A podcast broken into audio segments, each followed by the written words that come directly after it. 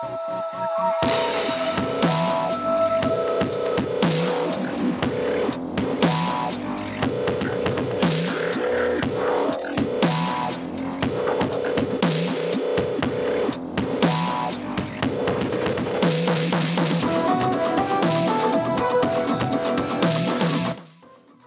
is up, Gorilla Social Work fans?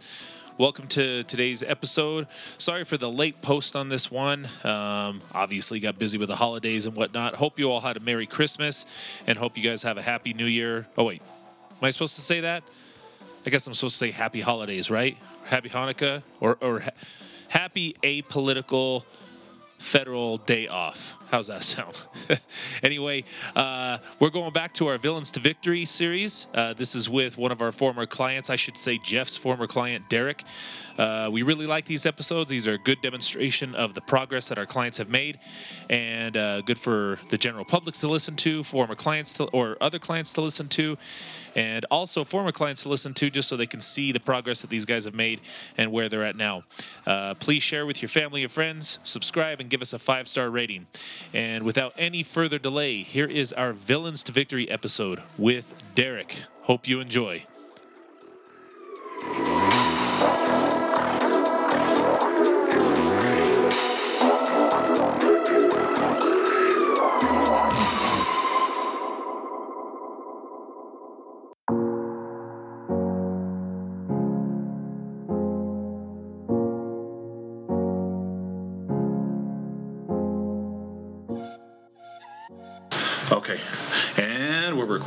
So, All right, so today's a little different. We're back to the villains to victory. dude, how many episodes? how many Villains to Victories do we have? I think this is number four. Number four. Yeah. I gotta, I gotta do better at labeling, like, cause you know how Rogan does his, he has like uh, his normal podcast, and then he'll say he'll have his uh, his uh, MMA podcast number. And we just, I mean, everything's just next. Oh, yeah, right, yep. Because now we have like ten different categories. We have like normal Penitentiary podcasts, pundits. penitentiary pundits, shotties.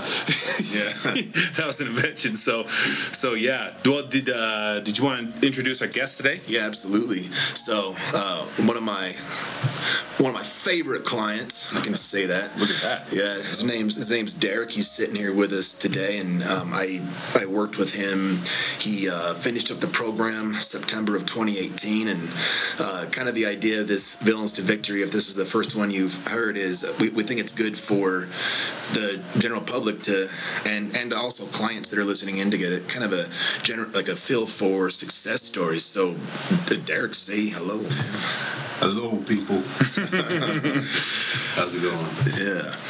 Yeah, so I guess a good place to start, man, is um, you know, this, usually people um, kind of want to know about this. Is is I gue- I guess how how did your how did your life become involved in the criminal justice system? Like that's that's something that we because I think there's there's two parts to this. We have two audiences that primarily pay attention to this. I think general public listen to this, and it's good for them to hear people who have gone through the system and come out successful on the other end because Right. there's a narrative that goes on that you know once you're coming to the system you're screwed you're you're bound for hell and you're never going to get out of it um, and then there's the other end of that which is you know what we see a lot often is a lot of our clients are actually really successful Right.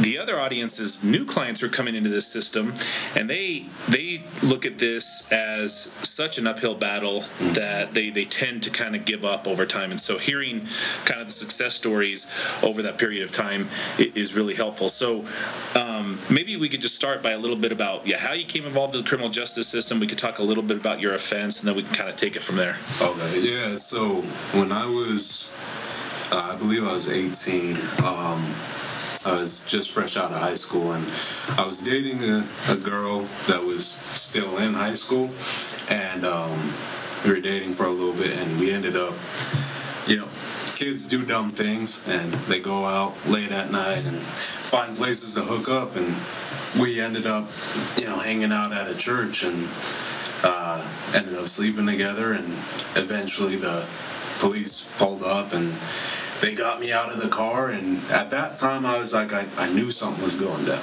I knew that I was probably going to get in a lot of trouble, but I accepted it for what it was. And ended up going to jail, and it was a long, about a year and a half before I was actually convicted.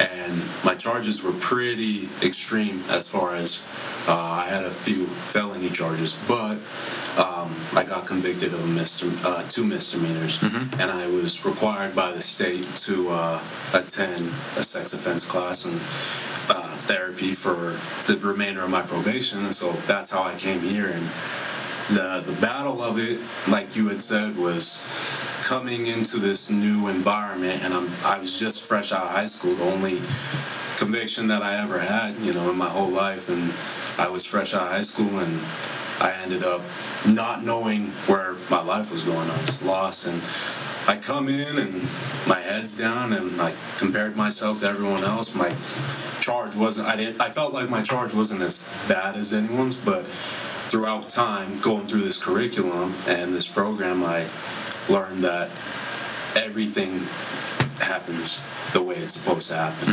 And so my upbringing was I had my head down and I wasn't I compared myself to everyone else and that that wasn't the case but um, Can you talk a little more about that actually? Comparing yourself to other people, kind of your mindset at the time, like like kind of like the the stuff that you were into, and So yeah, yeah, of course. Uh, we were when I came here and I was on probation. I still felt reckless. Felt like I could live my life without any consequences. So I, while being on probation, I was still doing drugs and doing things that I shouldn't have been doing. And um, I actually had um, a lot of trouble with being real to myself and it was with a bunch of different women to ease the pain. And the, the problem was that um, I really, really had no guidance. And I had no home training of, you know, there's consequences when it comes to these things. But my. I'm Well, I think like like, like if you're, I mean, kind of what I'm hearing is, especially like in high school, because you said this was when you were 18, right? Yes. And I don't know. I, I mean, I don't know how much high school has changed. Because how old are you now? 24. Okay, so I'm 38, so I'm quite a bit older than you. But I just remember high school for me, and Jeff, you went to my high school, so we ought to know Ogden High. Shout out to Ogden Tigers. I shouldn't say shoot out to Ogden Tigers because there's probably guns going off in there right now. But dude, did I? uh, Did I, I? I swear I made the most fatal mistake the other day. Um, uh, side sidebar, but I was driving by that high school. Where did where did you go to high school? Uh, Da Vinci Academy. Okay, I was going by Ogden High School and I saw a damn a playground there, right? And and in my mind, I don't know why I'm such an idiot. I'm like, dude, why the hell why the hell would they build a playground for high school kids? and then I then and then I think I was with our polygrapher and he's all, that's for the parents who are going to school, you idiot. And I was like, oh yeah, it's Ogden. like 17 year olds are just into monkey bars now. yeah. But but I think that goes to show that um, I think people are realizing that kids are a little bit more sexualized these days. Yes. And then also on top of that, like, man, as I was a kid growing up in high school, there's a ton of pressure on me, like as as a male. Males are weird though because we we get some slack compared to like females. Definitely. Guys, there's like status. I get reinforcement and status by the more girls I hook up with, right? So guys are even inclined to not just hook up, but lie about it. That's what I was doing most of the time. I was a total nerd, but but that's that's kind of what it is. And girls, on the other hand, it's like the total opposite. Like you want to keep your number low of how many guys you've hooked up with, and by God, if you're rumors spread like wildfire. So, did when you were saying that you found like your identity with hooking up with, you know, a lot of girls, did that have a lot to do with it at the time? Yeah, I, pleasure for pain. Mm-hmm. You know, and and I, because I was so hurt and damaged as a person, just from my background in my life, I felt like the only way I could feel whole was to sleep with women. Mm-hmm. And eventually, those numbers kept rising. You mm-hmm. know, and and eventually it came to an an end. Mm-hmm. Because as soon as those numbers stopped, started rising, I wanted to do different things, and I would find any way to do it. My mom would let me do it in the house, so where did I go to do it? In my car, mm-hmm. and that's kind of how everything happened. Was you know, sleep with. It, you get brownie points from your boys. You know, you tell how many Right. girls you sleep with. Oh, I slept with this girl. It's that is what. Yeah, like Mm-hmm. you know, you're gonna. it's kind of like a misguided self-esteem almost Yes. like as, as a guy as a male i think that um, and, and this is I, I think for any anybody who's listening to this as a male like yeah you do get status but it's like false status almost Oh, yeah. because because and the risk here i mean um, in this case and was the church was that just like seclusion Yeah, it was yes. Okay. It was dark. No one was there. It Yeah. was midnight. You know. yeah space yeah What could happen? Right, right, right, right. So, so, but but also, I think like yeah, it, it sounded like over time, as your number was rising, and this was kind of your source of, of self esteem in a lot of ways and status. Like you were taking additional risks to pull this off. Like hookups became Yeah. ever more. Not not that you were. I mean, hooking up behind the dumpster or anything, or I don't know, maybe you were. but but at the very least, at the very least, like the, the your your your behaviors to pull this off had to become more risky. Yeah. You had little, little options. Like I said, no guidance. I my parents wouldn't let me do it in the house. They wouldn't let me really do it anywhere. So I was kind of showing out for the boys, showing out for myself, and um, as the numbers r- rose and um, figured that this was about to come to an end, I look at my numbers now to this day, and I compared to you know my significant other, and I say, God, I'm, I'm sick. I'm sick. There, there's a problem here, you know, and and actually I look back at that, and I don't regret those numbers, and I don't regret anything that brought me here today because it made me who I am. Um, and that's kind of my whole motive of being here today is to let people know that there's always going to be a pot of gold at the end of the rainbow. You just got to find it first, you know. It takes time. So you, so you, you, you don't necessarily regret those those hookups because you know maybe it's part of who you are today. But looking back on it, you feel like your behaviors. When you when you say sick, like what do you mean? If I could go back in time, I wouldn't have known what I know now. I wouldn't have done what I did. And I think it's degrading as a man who is, you know, with someone who doesn't have a high number or as a man showing out for and being someone I'm not. Because deep down, that's that's not who I was. All these girls came in a matter of one year. And if we're talking number, we're talking high double digits. So it, it was never like, oh, throughout the years. It was in one year, and that was about the time I got my charge. And everything stopped, and then it was a downhill battle. But now I look back at it and I see that, you know what? It's who I am. It's part of me, and I can relate. I can my, you know, baby that's coming into my life now. I can advise him if it's a boy, you know, girl, hoping for a boy. If, if I can advise them not to, you know, do what I did and learn from my lessons because I never had that. What would you explain to you? Let, let's let's say that you've got a son on the way. Congrats officially, by the way. Yeah. Uh, if if it does end up being a boy, what do you think the the the young man needed needs to hear? Like what what would you what would you have needed to hear that would have set you straight that maybe you could pass along to your son if that's what it is? So honestly, I grew up with not much. I, it was a family eight, living off one income. Um, my house was terrible. My, my food was terrible.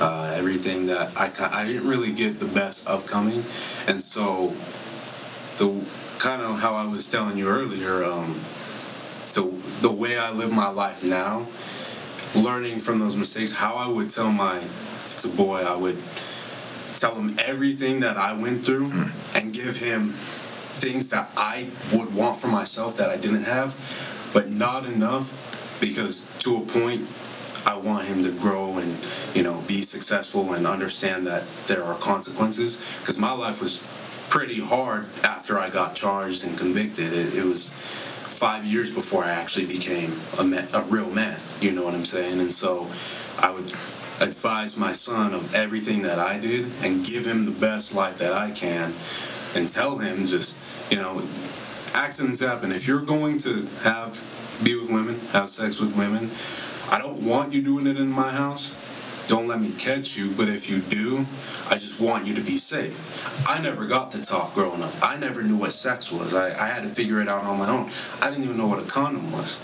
And I would provide all these things that I didn't have for my kid so he would protect himself and be safe and not end up in the position I was in. So in a lot of ways, like it sounds like, I mean, you look back in this and say say it makes you sick. I mean, and you don't regret it because it sounds like this intervention that happened in your life wouldn't have came along unless Yeah. you'd gotten caught about this, Yeah. right? And and you feel like you're a better person now. But looking back on that, I, I think you can say your value system is much different now. And you look at those behaviors, and Yeah. those are a, a crazy violation of your value system. Like you wouldn't dream of doing those things now. Yeah. Yeah. And I tell you what, if, you know, those things, I, I tell Jeff this all the time.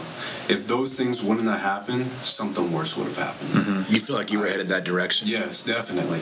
And so, yes, this is um, it was a major setback in my life, but I honestly say it was the best thing that could have happened because I don't think I'd be here today. I don't think I'd be alive.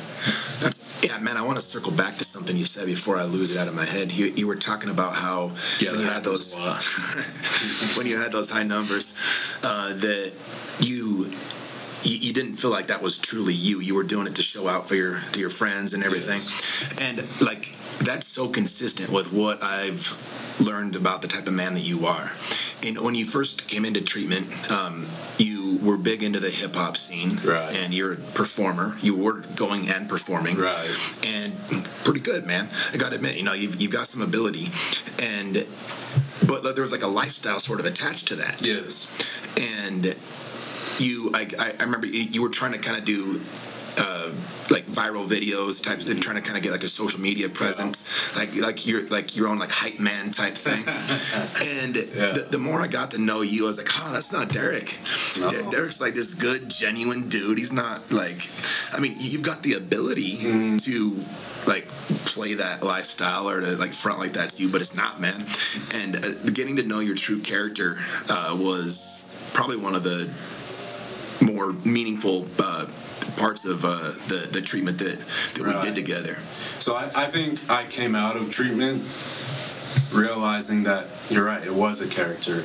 And while being in treatment and trying to live this lifestyle, you know, I couldn't afford real jewelry, so I got fake jewelry. I couldn't, aff- like, I didn't really have money like that, so any type of money I get, I'd always, you know, show out on social media, raise my followers. I, I was trying to be this person that everyone wanted to see, but not who I wanted to be. So it came in conflict with the man I knew I was going to be and the man that I was trying to be. And that's why they have, you know, pseudonames, stage names. That's kind of mm-hmm. why I, you know, came up with those types of names. And, you know, that life, no matter how successful you get, let's say I ended up, you know, becoming a famous rapper or whatever these people call it nowadays. Uh, A hip hop artist. Yeah, yeah, hip hop artist. um, I would be probably a lot of probation violations. Um, you know, there's always drugs in it. You know, and, and anything that you can get on, you gotta play the image. You gotta do things that are out of your comfort zone. So there would be a lot, lot of women, lots of drugs, guns, money.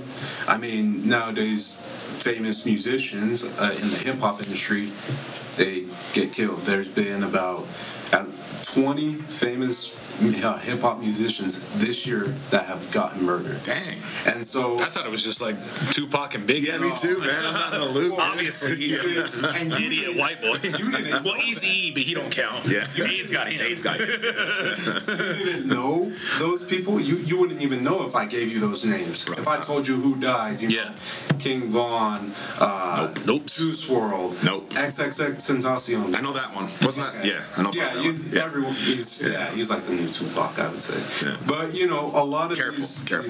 these- that- yeah, everyone. We grew up in the 90s. They make, they make, my generation has a hashtag of um, XXX is the Tupac of our generation. Fair enough. So that's kind of what, if you've heard him, that's kind of probably what, you know, our generation. But all these artists that have died, and nobody really knows their name, I would be another nobody. Mm-hmm. My life wouldn't have been meaningful. I probably would have OD'd, got murdered, wanted to present more and more of this lifestyle that wasn't me, and that's that's why I got out of it. And I started. It, it was about 15 months into treatment.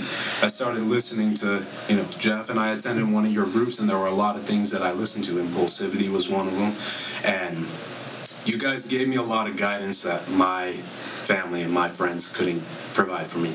Because coming here once a week or twice a week group and individual it was like i could actually show who i am. But the people outside of it rappers gang members drug dealers you know a lot of these people that i used to affiliate myself with never wanted me to succeed. And you guys gave me an outlet even though it was it took a lot of time and money and things that i really didn't have.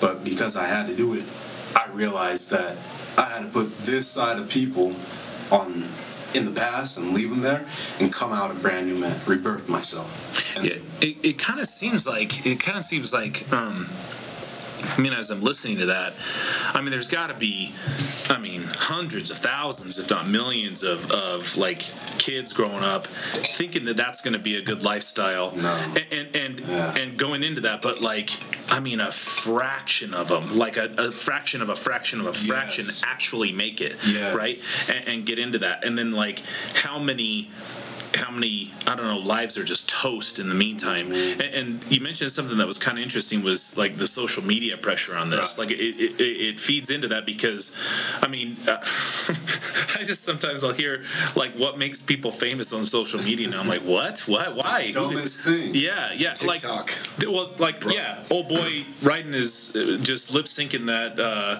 what was that? Uh, uh, Oh, he's on his. My God, it's like a, on a skateboard. Yeah, He's drinking yeah. Oh, ocean the- spray the and OG method, yeah, and I'm like, Yeah, wait. Well, and I watched and I was like, yeah, that's fine, but I'm like, what? What? Why does everybody give a shit about Millions this? of people love you now. Yeah, and and yeah, I mean, I think and awesome for him. I mean, Right. but I but it's so weird because that secret sauce is Mm. it, it's like an anomaly. I think it's it, it, it morphs every day almost, and trying to find what that is. Right. And I think everybody's going for it because they see something like that. And they're like, what the fuck? This guy, this guy can just ride down the, the road and and drink ocean spray, and now he's. Fa-. I'm like, well, yeah, but but I don't know why that would. I like you tell me why that was fa- why that turned famous. You know what I mean? that doesn't make any sense to me, and I think like that would put a lot of pressure on you guys. And you mentioned something that I think that was that is good for people to hear too. Was you know you never really got a good education on this stuff. No. And you know one thing I think is true to form is. Um, like sex is kind of a, a good topic to have with kids and i don't i Oh, mean definitely. it's always super uncomfortable I I, no matter what but one thing I think is real is that when you're a kid, your first exposure to whatever the topic of conversation is, mm-hmm. you're going to measure every exposure after that against that first one. So, if my first introduction to this is, you know, I'm Jeff's dad and I'm sitting him down and having the birds and the bees conversation, uh-huh. well, that's gonna he's gonna remember that, and maybe I give it, maybe I tell it to him in a really honest and upfront manner, kind of like how you're planning on with your child, right? Right. Then when they see something like pornography or nonsense on YouTube videos or you know or I don't know whatever whatever music video is showing off some girls you know Right. Uh, yeah, whatever they're going to be able to measure that against this and say oh yeah my dad kind of told me this was going to happen he kind of told me this was this was what to expect I can see this for what it is because now I have the knowledge base and unfortunately I think like if you're counting on schools to do that for you yeah right No. and then also it just is so unfortunate that but again I, I like that you're pulling strength out of that because you're saying mm-hmm. well i learned that and i think that was a huge deficit in my life and now i'm going to pass that on and do a, a lot better job about that because i just i mean how things could have been different about those things is astronomical Every teenagers are gonna do whatever they want to do, just like I did. My mom didn't allow me to do something, so what did I do? Do it times ten. you know, she didn't want me to get my ears pierced. She finally let me get my ears pierced. I got six earrings on each each ear. You know, she didn't want me to get a tattoo, so I begged her. She finally let me get a tattoo. She said no more, so I went and tatted my neck. Dear, her body's covered in them, dude. Yeah, you know, and those are things like, you, like you said, my kid's gonna ask me like, "Well, Dad, you have tattoos, and your mom has tattoos," and it's like, my stipulation is because my mom told me no. If I would have waited, and she's like, "Well, when you're on your 18th birthday, I'll take you. You know, get something that's meaningful." I wouldn't have got a lot of this dumb stuff on me, mm-hmm. and that's kind of the message in all aspects that I want to bring to my kid. That's going to give you so much more credibility with your kid as far as like actually that you're not being hypocritical. So when it does come time to talk to him about sex, him or her, it, you know, you're like, you know, they're not taking notes from Cardi B about, about what, how sex is supposed to be, you know, or whoever's whoever the, the Cardi is 15 years from now. We love you, Cardi B. We're just kidding. Yeah. As if you're ever gonna hear this. She's just one of our listeners. Scathing review. Yeah, exactly.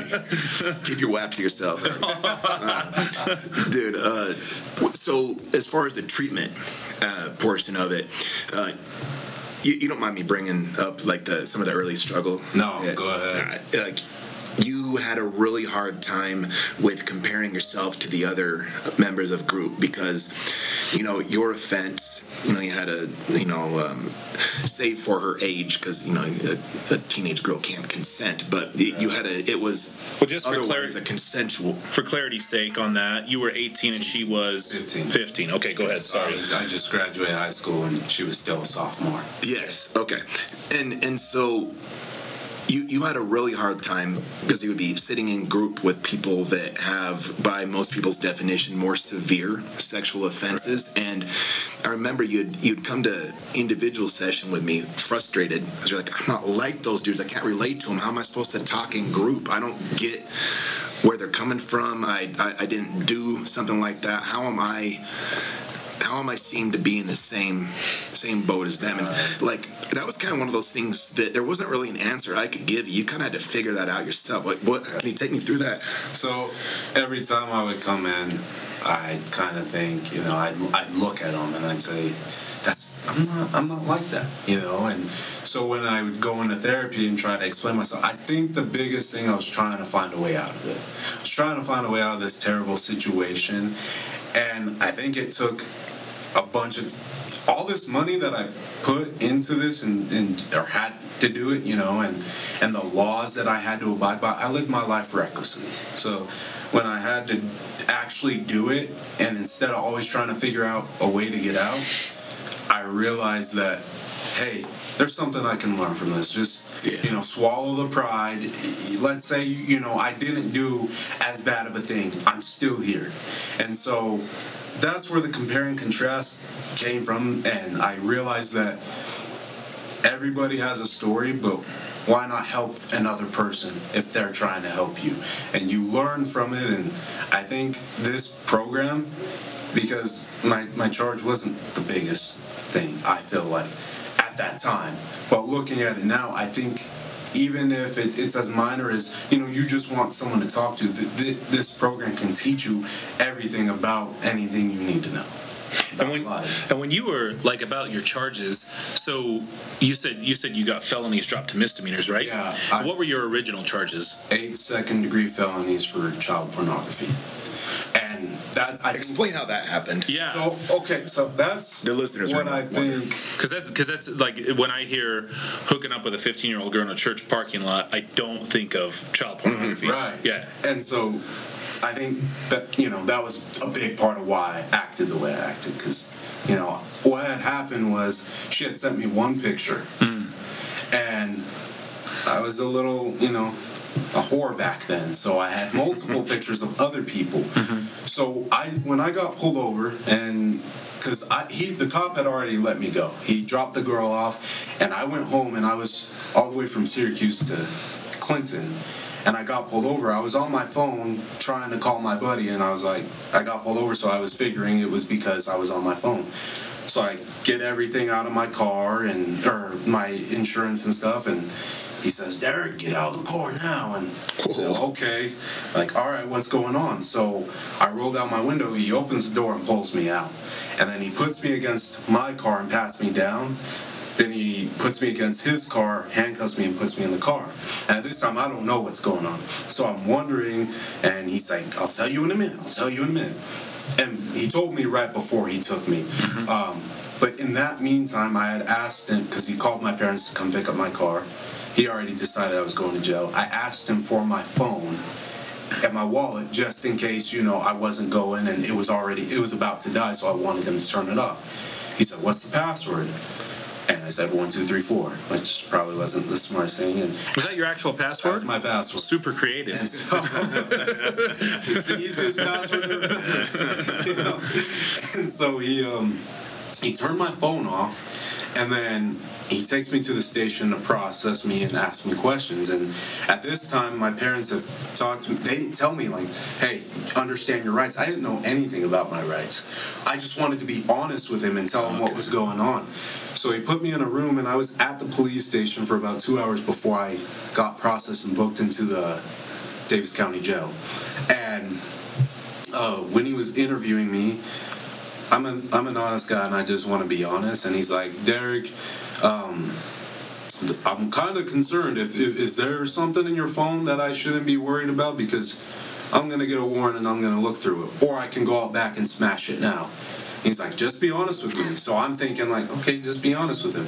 I tell him, yeah, I have a picture of her. He says, okay. Walks out of the room gets a search warrant, or I gave him consent. He looked through my phone. Another officer took me in the room, into a different room, and he was talking to me, you know, kind of calming me down and stuff, and just being my friend. He comes back in, the other officer that arrested me comes back in the room, and he put these papers on the table, and he says, read these. So I'm looking through them, and he says, I just want you to know you're being charged with eight second degree felonies for child pornography for each picture I found. Yeesh. And so I was like, what? What? Wow. I, what do you mean each picture? I had one and it was in a text message. The rest were in my fo- photos in my folder. So he mm-hmm. obviously went through everything. And you know, on my way to jail, I just kind of looked at it as, you know what? I did it. There's nothing I can do. I'm already. Ha- I'm here. You know, and after being in jail and getting processed, I said, I need to get the hell out of here. And so for 12 hours, I was trying to get bail, and the one um, guard said I wasn't approved for Bell till Monday, and this happened on a Friday night.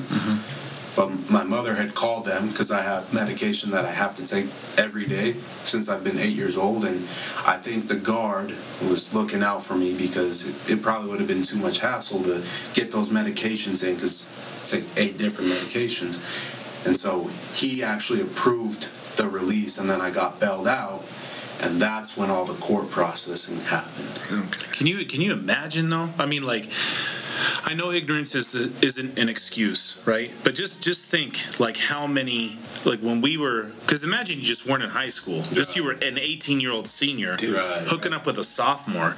I mean, how many That was part how many people like that we went to school with that are our ages and they're like, damn, dude, when I was 18, I hooked up with so and so, and like mm-hmm. they, they literally committed a sex offense. Like people are like, holy, I didn't even know that that was. And now with the advent of like text messaging and pictures and stuff like that, like it's, it's just so common to be like, hey, send a pic or whatever. And you know, I, I don't know, gir- you know, girls a lot of times I think are, uh, unfortunately, they're put into a position where like you know, if they like a guy, sometimes they just the only thing they have left is to like, you know, sh- kind of show themselves. It's like their worth sometimes is they define themselves. Like I said, it's unfortunate, but that's sometimes how it is.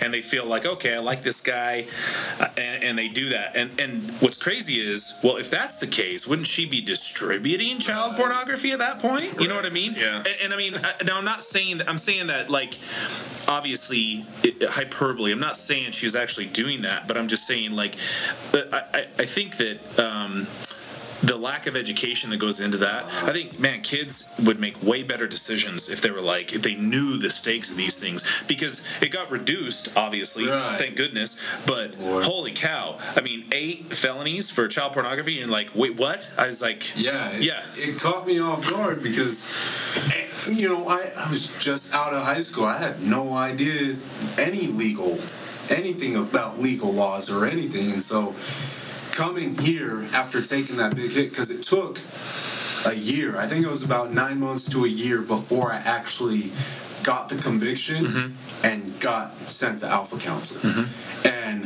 so being in this loop of I don't know what the heck is going on, I come into this new place and I think that's where I struggled because I was just like, it was a picture with my girlfriend who's only three years younger than me. Mm-hmm. Had I known that this it was an actual law, bet your ass I wouldn't have been there. This is the exact type of conversation to have with your kid.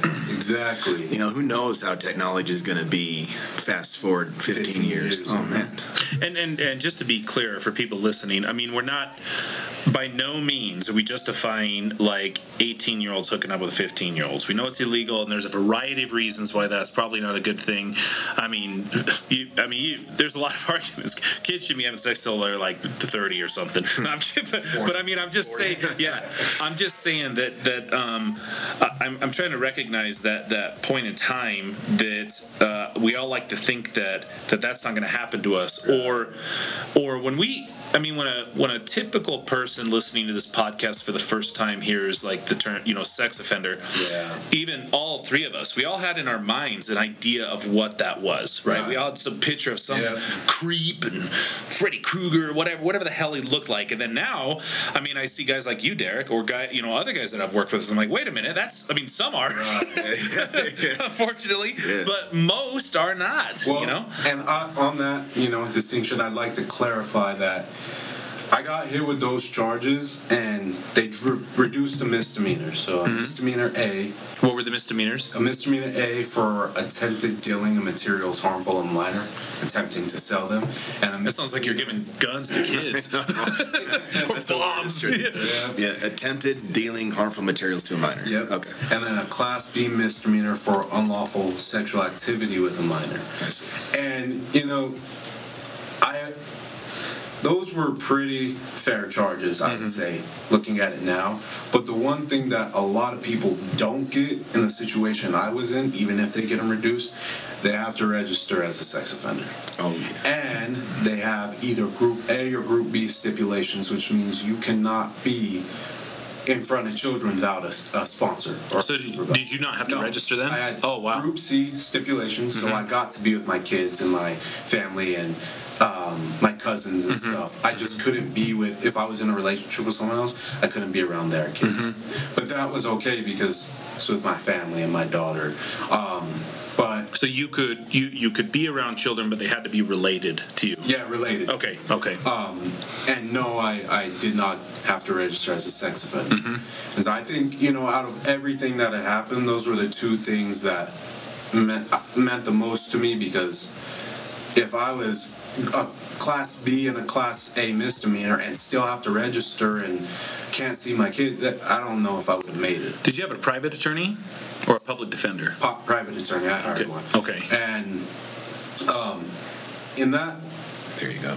yeah in, in that time you know it, it was it was crazy to see how the whole court process went but um i still like i said i got to see my kid i got to be with my family and i was able to learn something out of it and it doesn't matter whether you have a picture of uh, your your girlfriend who's 15 or 16 or you know you're with anyone of age you you should know how the system works how everything to protect yourself you know?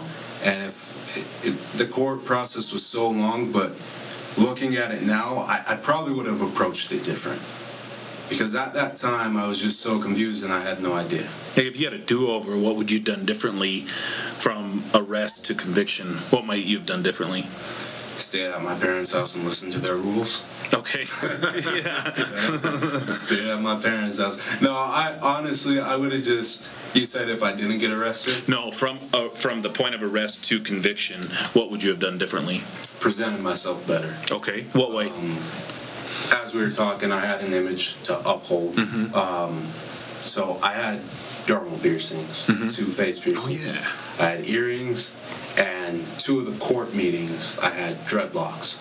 And even though I still dressed, uh, you know, wear slacks, a shirt, and a tie, being a, a, a man of color and going in like that, I mean, it probably wasn't the best thing. What I would have done is clean cut, bought a nice suit, and I probably would have talked more to my attorney about what what we could do to like because he kept me out of the loop. Mm-hmm. He didn't tell me anything. I just went in every time. He would go meet with people, and then I he'd say it's it's extended, it's extended, and that went on for nine months.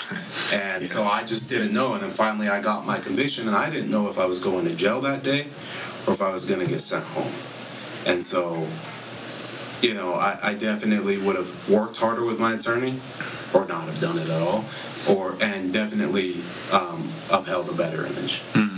It kind of, it seems like guys, males, have the cards stacked against them when they come to court anyway. I mean, and not for bad reasons either. Like I'm not like if you think about, but I, but it's it's good to have that in mind. Like if I'm if I'm and when I say not for bad reasons, like if I look at crime statistics, do guys commit all the crimes, all of them, much. like every single one of them. Like I was looking at, um, like sex offenses. Dudes are 99% of the sex offenses. Murders, it's like 87%. Like I mean, name the last female mass shooter.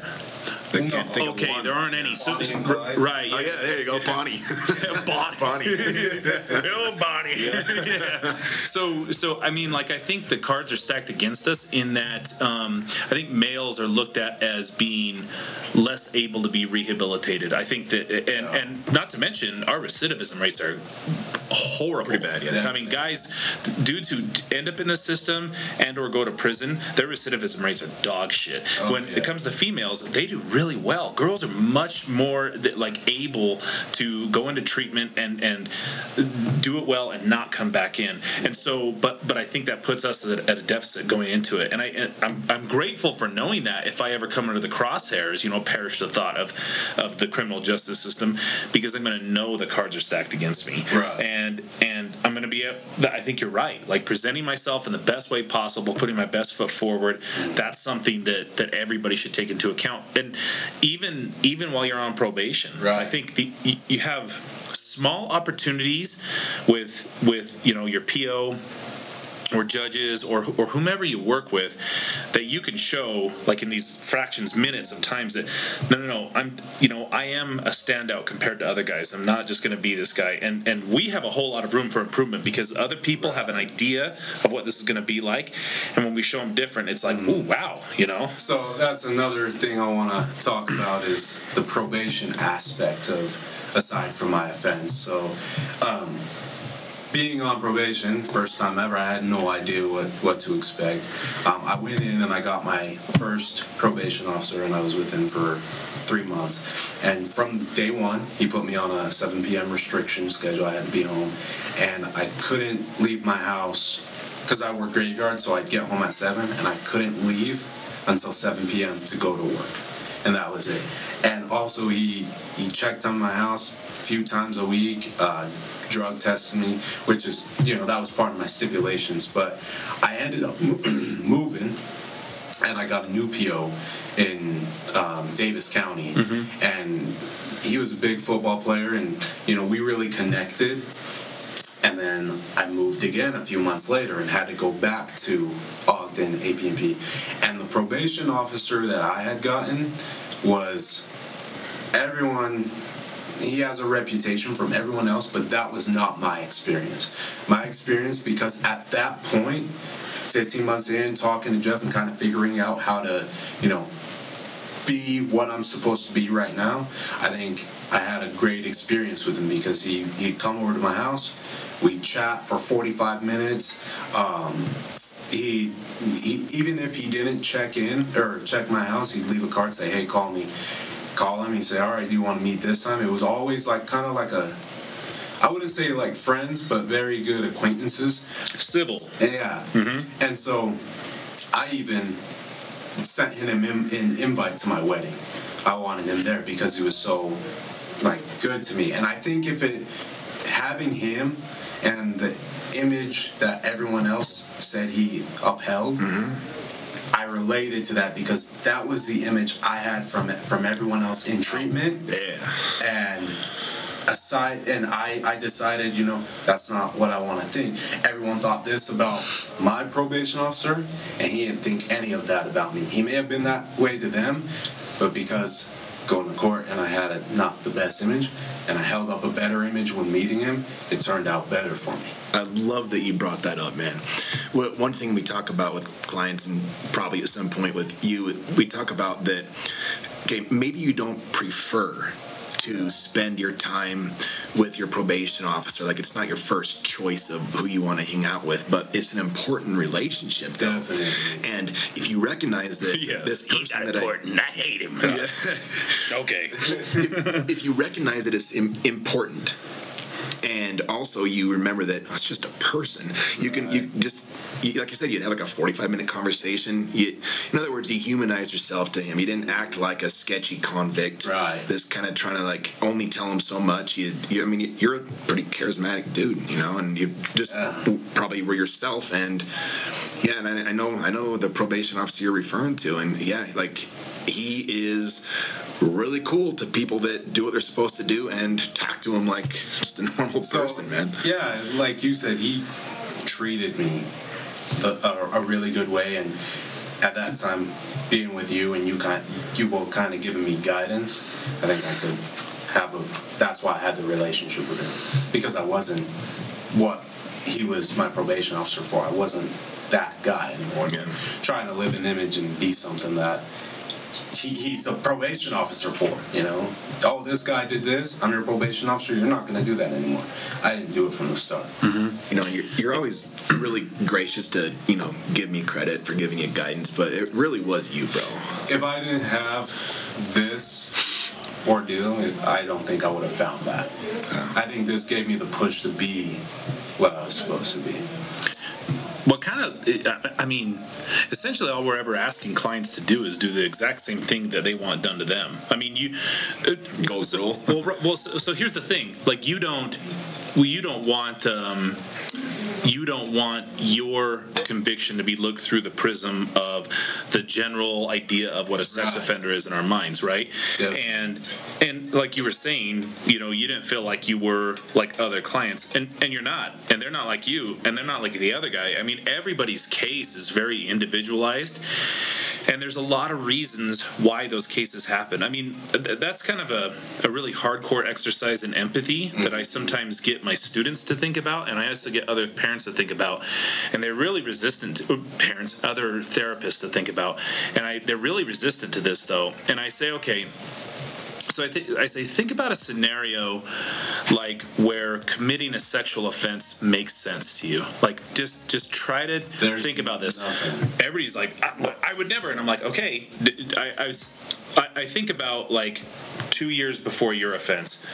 I'm sure you, there was No. being committed of a sex offense was not even in your radar. It wasn't even in your solar system. I wasn't thinking I'm gonna go out and have sex with a minor. Right.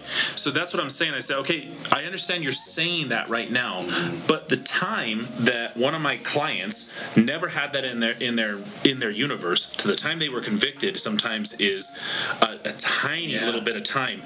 And so I'm not saying you're going to. I'm saying try to think about a circumstance in which that would make sense in your mind because we're saying all of our clients they weren't psychotic when this happened. It made sense to what they were doing at the time. I mean, I'm not justifying it. I'm just saying there's context to that. There was there was a logical thought process behind that. It may have been misguided. Okay, fine. May, they may not have had all the information necessary to make the right decision. Fine. They may have been making a legal decision and aware of it. Okay, too. But think about that. And people have a hard time getting that. And I'm like, okay, the fact that you're having a hard time generating that, like right now, if I asked you like, when would you steal something? Oh, when my family needs food. Okay, really easy. Like I can, I can. But you're asking a really. So let's just face it. I, I don't want to strain anybody's brain anymore and put you in an uncomfortable situation. Let's just all admit that that's a really uncomfortable and complex decision, and don't minimize it to he's just some deviant pervert because that's just too simplistic of what's happening. It's also not going to help those dudes. So, so that's where, regardless of how severe the offense was and the, the extent of the offenses, I say, man, that guy's got a story, and I don't know. How, like I'm saying that the constellation of events that led to that offense, it's not crucial to the point where we're going to hold him accountable and by God, he better tell it to the to the nth degree, and it better be exactly in line with his PSI.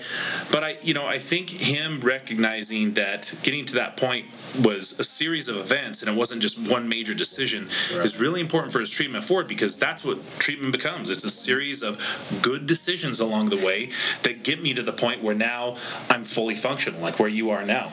And that's exactly why I'm open about it. People ask me, I can tell them the full story and not feel any shame about it. Mm-hmm. While I was in treatment, I didn't want anybody to know. Hmm. Graduating, it made me. I want to help people prevent this situation that I was in. Prevent, you know, you you you start doing drugs. I want to be that guy to say, no, man, you know, it could take you this place. It could take you over here. I mean, you, there's no happy endings in doing anything that attracts negativity. And What, what would you like? What advice would you give clients, current clients that might be listening to this that that helped you of turn that corner and and uh, finish strong like you did? I would let them know it's it's not the end of the world. No matter how old you are, you still got a full life to live, and it may be rough, and you may not want to do it, but you're not going to do it forever.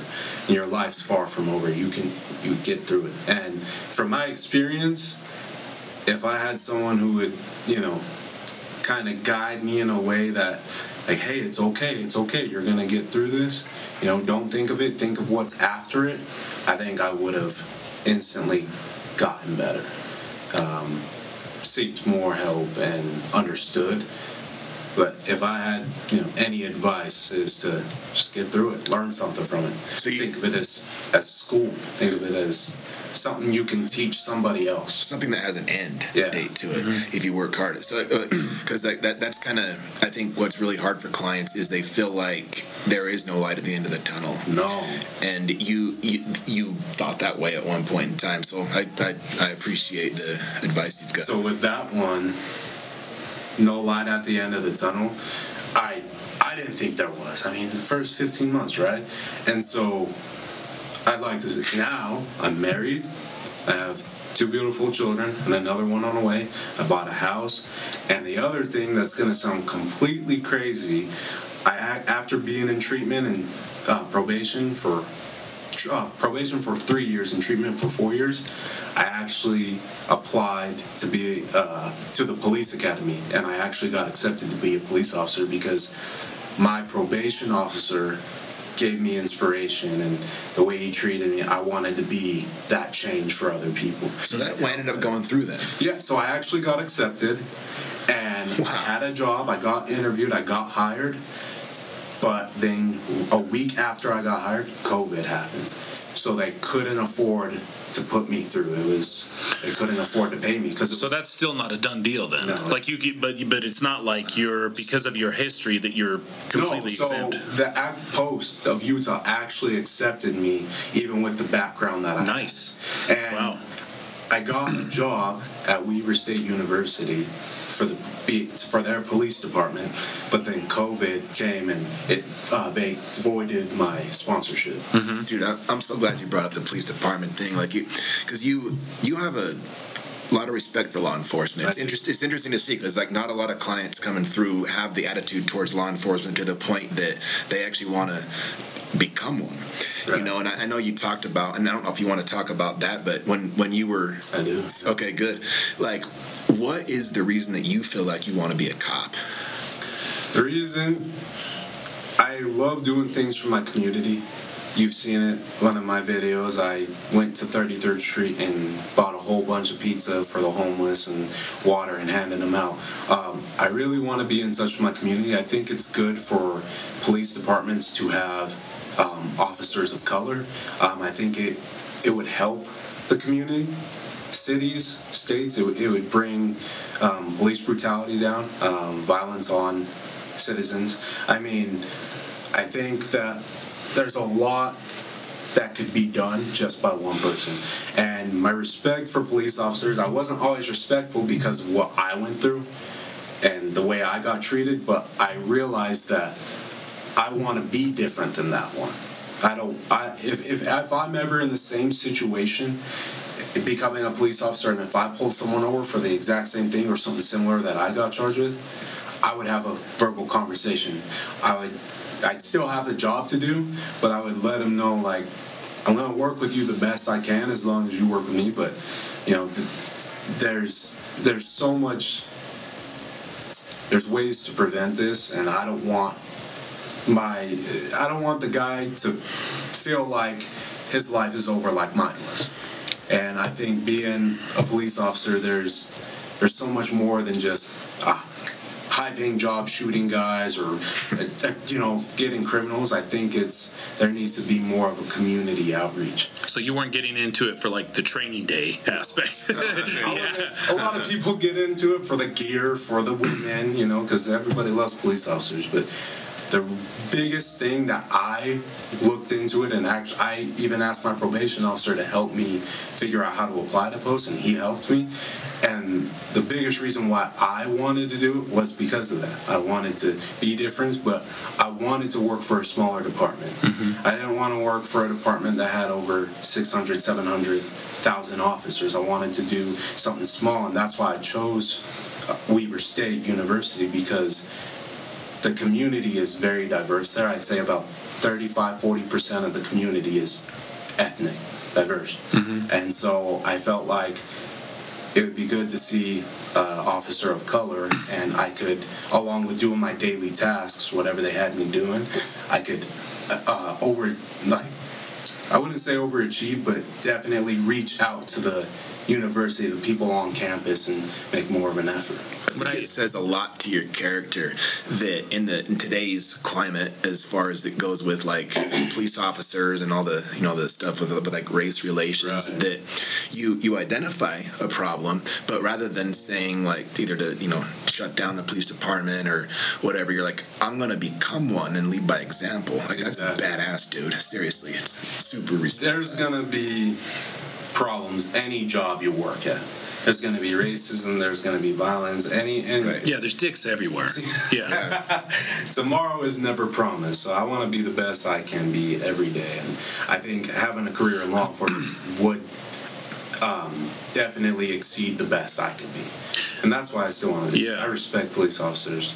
That's super cool because I was kind of thinking about uh, that as you were talking, and uh, and I mean, I can't imagine that. I mean, being black, that like you're not aware of of some of the like defund the police type things, and and Yeah. and, and I think people have are very passionate about this, and maybe for good reasons, right? Mm. The problem is, is it, it almost goes back to like when we're looking at problem solving methods. I mean, I think to some degree, and it, it's it's there, there's like, and, and I've listened to a lot of podcasts, and the problem is, well, yeah, there's there's shitty and corrupt cops. I mean, uh, but and again, look, this is not an attack on cops. There's like, like I said, there's assholes everywhere in every every field of work, no matter what there is. Shitty and corrupt therapists. Right, exactly. God, more. That's like a ninety percentile. Yeah. Um, but but the idea there is, I like what you're saying because it's not just like if I'm looking at, at a problem. One of the things we talk about is well, you don't just talk about the problem. You have a problem and you have a goal, right? So the problem, if I just if I, this is where people fall short, they just bring out the problem, and then they're they're basically the way that they solve that is get rid of the problem, Yep. defund the police. But you're saying, mm, okay, there is a problem, and but my goal is I want to make that better. We all we all recognize that that's an institution we just need to have, Yeah. and we really appreciate it when it's working for us, and we don't appreciate it when it's working against us, or it's being unfair, or it's being corrupt, or or whatever. You know, there's so many examples, but but you're saying, well. What little I can do, I do want to make it better. Like I think that's that's awesome to If- people. If people put in 110%, that 10% can go a lot farther than putting in 100% if everyone does it, if mm-hmm. that makes sense. no, yeah, And I've never been one to want to reach out to people for, to help them until everything in my adult life happened. And it made me realize that anyone can help anybody just by talking. Five minute conversation, you could change someone's whole life. You're right. And so that's kind of where the whole process of who I want to be, who I need to be, and who I am going to be come from. You know, I, I know you've got a heart out to get get across town to pick up your kids or whatever. Is, is there anything you want to kind of leave us with or close us out with? Um, yeah, I, I, you know, I, I appreciate being here and being able to hop on a podcast. I was a little nervous at first, just first time jitters, but you know, I just want people to listen to my story and understand that, you know, things happen and if you can prevent them and look at you know what you what you could have in the future and what you want to have that can change your whole perspective on what you're doing right in the moment. I would say think about your future think about you know what you want for yourself what you want for the people around you and kind of execute your plans from there. And always have a goal but make sure you have a plan at the end of it. Awesome. Great Okay. words to close by. Yeah, a, a good place to stop right there. So, well, thanks a lot for coming in, Derek. Thanks we really having appreciate you, man. yeah Okay, you'll have to have you'll have to have you back sometime, huh? Yeah, I would love to come back. Yeah. Just text me, I'll be ready. This was Beautiful. really great experience, and I hope people, and I want to hear it obviously, Yeah. my wife, but I want people to just kind of listen to what I said, and you know, next time I'm back, I won't mumble my words as much. No, you sounded great, dude. yeah. Thanks for coming. it.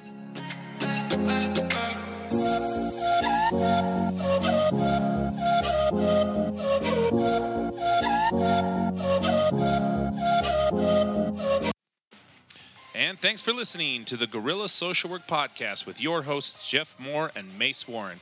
We hope you enjoyed our deep dive into all things related to forensic psychotherapy. As always, you can head over to utahsbesttherapy.com to check out our program and check out all the links and resources in the show notes. You can find us on Apple Podcasts, Google Podcasts, Spotify, Audible, and wherever you prefer to get your listener fix.